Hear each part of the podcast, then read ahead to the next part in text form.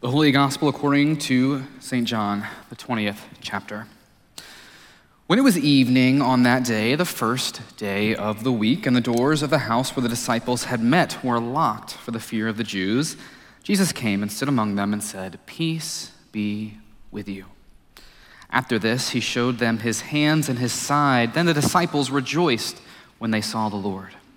Jesus said to them again, Peace be with you. As my Father has sent me, so I send you. When he said this, he breathed on them and said to them, Receive the Holy Spirit. If you forgive the sins of any, they are forgiven them. If you retain the sins of any, they are retained. But Thomas, who was called the twin, one of the twelve, was not with them when Jesus came. So the, others, the other disciples told him, We have seen the Lord. But he said to them, Unless I see the mark of the nails in his hands, and put my finger in the mark of the nails, and my hand in his side, I will not believe. A week later, his disciples were again in the house, and Thomas was with them. Although the doors were shut, Jesus came and stood among them and said, Peace be with you. Then he said to Thomas, Put your finger here and see my hands. Reach out your hand and put it in my side. Do not doubt, but believe. Thomas answered him, My Lord and my God. Jesus said to him, Have you believed because you have seen me? Blessed are those who have not seen and yet have come to believe. Now, Jesus did many other signs in the presence of his disciples, which are not written in this book, but these are written so that you may come to believe that Jesus is the Messiah, the Son of God, and that through believing you may have life in his name. This is the gospel of the Lord. Thanks be to God. You may be seated, and I apologize for missing the start of our service with teaching our new members class. And I just want to welcome you all this morning and let you know how glad I am to be here. And with that, I'll say this Alleluia, Christ is risen. Christ is risen indeed. Alleluia. Welcome to this, the second Sunday of Easter, a, a Sunday known in my professional circles as Associate Pastor Sunday.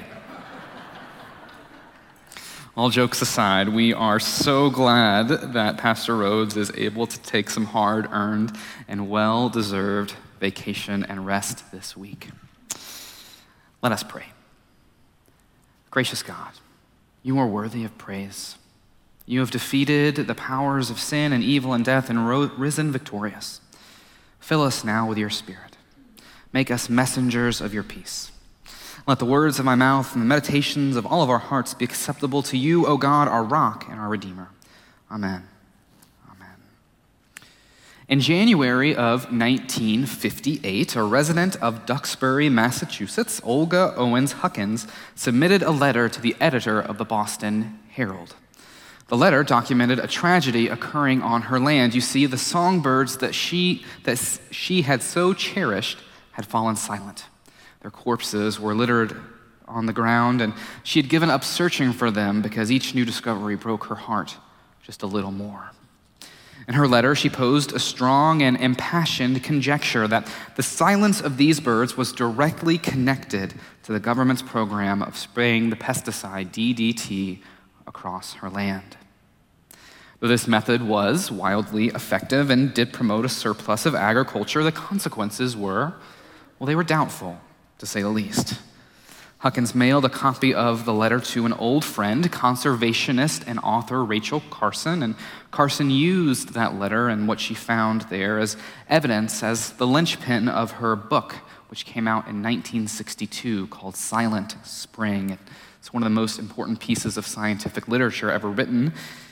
It quickly became popular and it quickly became controversial. You see, the evidence that it presented was nigh on irrefutable, but as you might imagine, chemical companies and other business corporations fought it tooth and nail. It, it challenged their easy profits.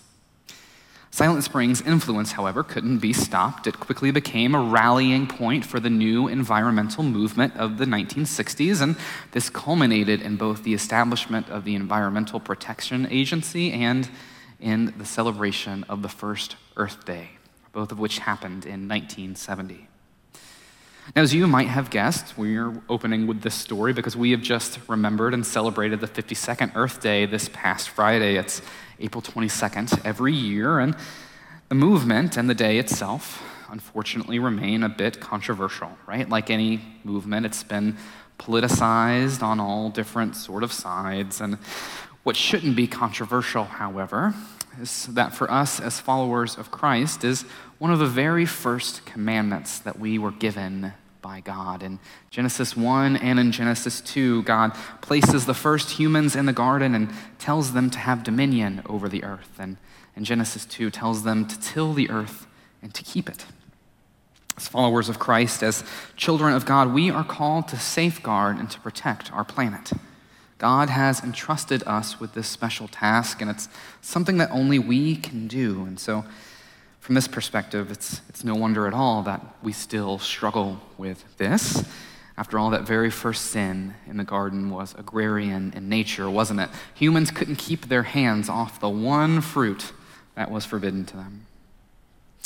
And so, this all brings us in a very roundabout way to our gospel text for today. On the second Sunday of Easter, we are confronted every single year with the story of doubting Thomas. But that's just one side of this story. It's a little bit more complicated than that. The other side that sometimes we miss with Thomas' doubts is that this is the Gospel of John's Pentecost story.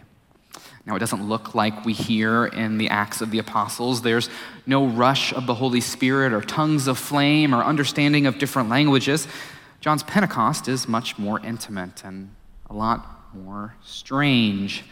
The resurrected Jesus on the first evening of Easter mystically appears, somehow bypassing a locked door, and then he shares the first passing of the peace and does something a bit strange. He breathes on the disciples, telling them to receive the Holy Spirit.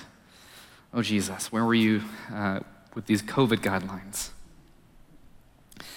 And Thomas, well, the Apostle Thomas, he, he misses it. For some reason, he is the only disciple not locked in that room, as scripture tells us. They were locked away afraid. Maybe he's processing his grief in a different way. Maybe he's one of those people who needed to be out and about and doing things.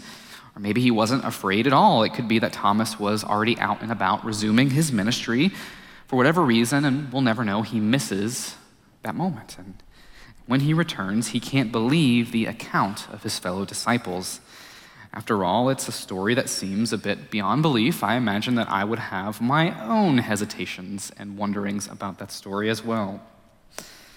Now, Thomas makes two other appearances in John's Gospels, and both of these times paint a picture which complicates this whole doubting Thomas narrative.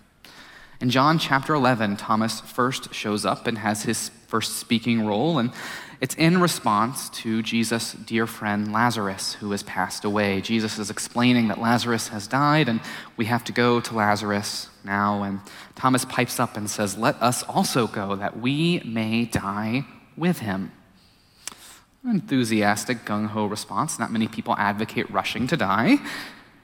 Later in chapter 14, Jesus is telling his disciples that he is going away, but that, he'll, that the disciples will know the place to which he goes. And Thomas raises the question that must have been on everyone's mind Lord, how will we know the way? And Jesus takes this opportunity to give us one of his most famous sayings I am the way and the truth and the life. No one comes to the Father except through me.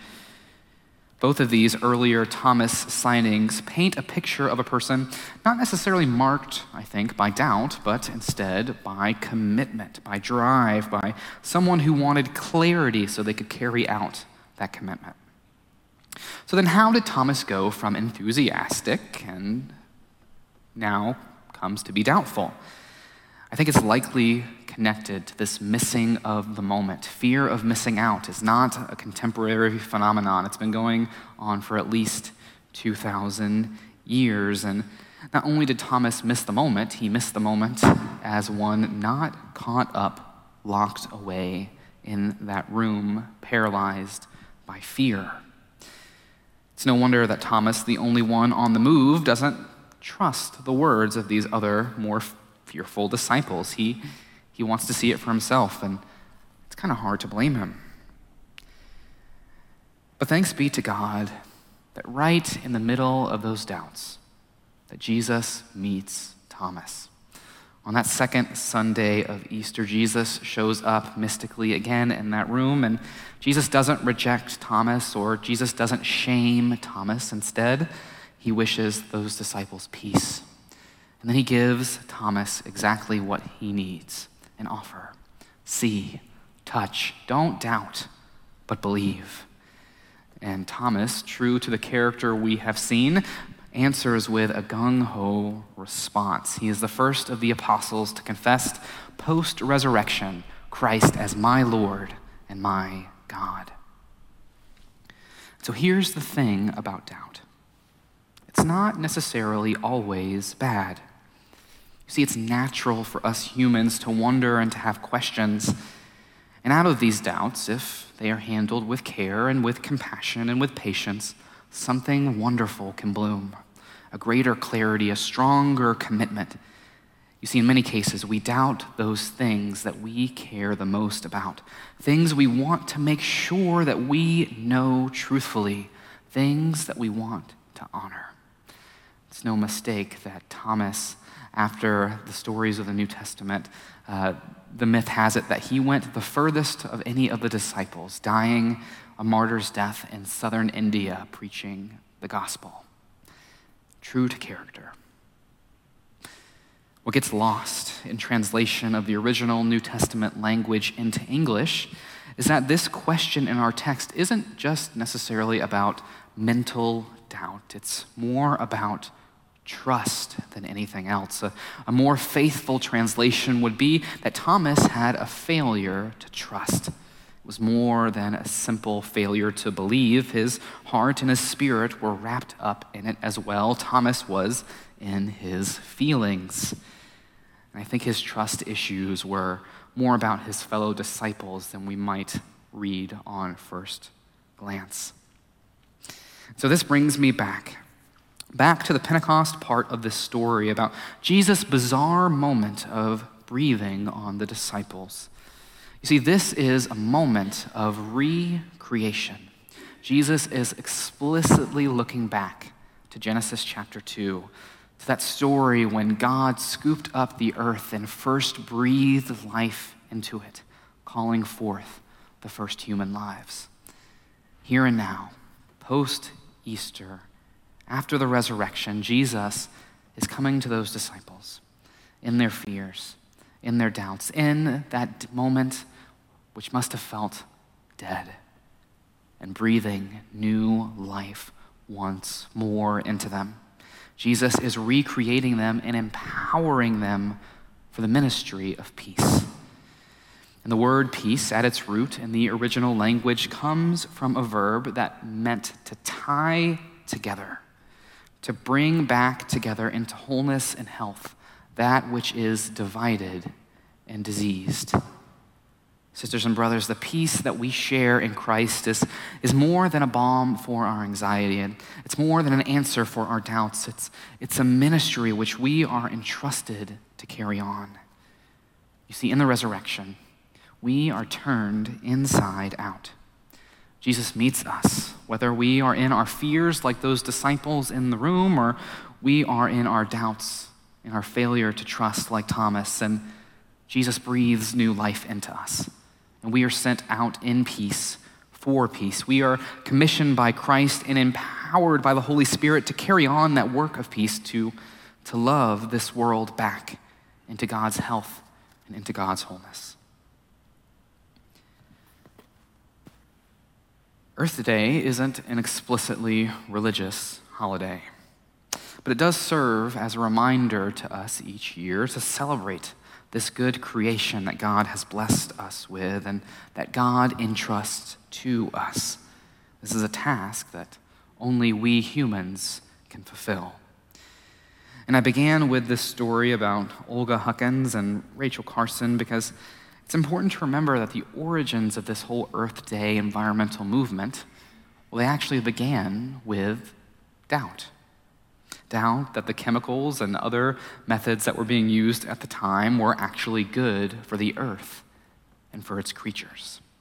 This was a doubt that was connected to a deep care and compassion. It was tied to a desire for peace for the earth. Thomas doubts, though maybe not as productive as those doubts were, certainly also connected to something that he cared deeply about. And God met him right where he was and used them to make way for one of Jesus' most powerful Easter moments a moment of spirit recreation. Siblings, God is not afraid of our doubts. God is not afraid of our fears. God is not afraid of those moments of crisis which we all face. If we look, God meets us there in our times of need. When we encounter those who doubt, sometimes the answer is as easy as showing them who God is, telling them what God has done, what God is doing in your life. We should never tire in giving one another more and more reasons to build up our trust in the goodness and faithfulness of God. Faith like that, well, it wins over doubt every time. And so today we're going to close our sermon in a different way than we usually do. We're going to bring back and practice one small ancient Christian worship practice, which it finds its roots in Jesus' actions in our gospel message today. It's designed to specifically help us grow in our trust of one another and in our trust in God. It's the passing of the peace something which I, I don't believe we have practiced in a, in a normal way since before COVID. Now, to remind you, it's as simple as exchanging a greeting with your neighbor and wishing them the peace of Christ be with you, and responding and also with you. And this can be done with a handshake or a hug, or just with words and eye contact if you still wish to remain socially distanced. So, as we turn now to sharing that peace with one another, I want you to think this week about our planet, about this creation that God has given to us, about how good it is, and about how we can work to bring it peace. So at this time, I invite you to all rise or stand as you are able.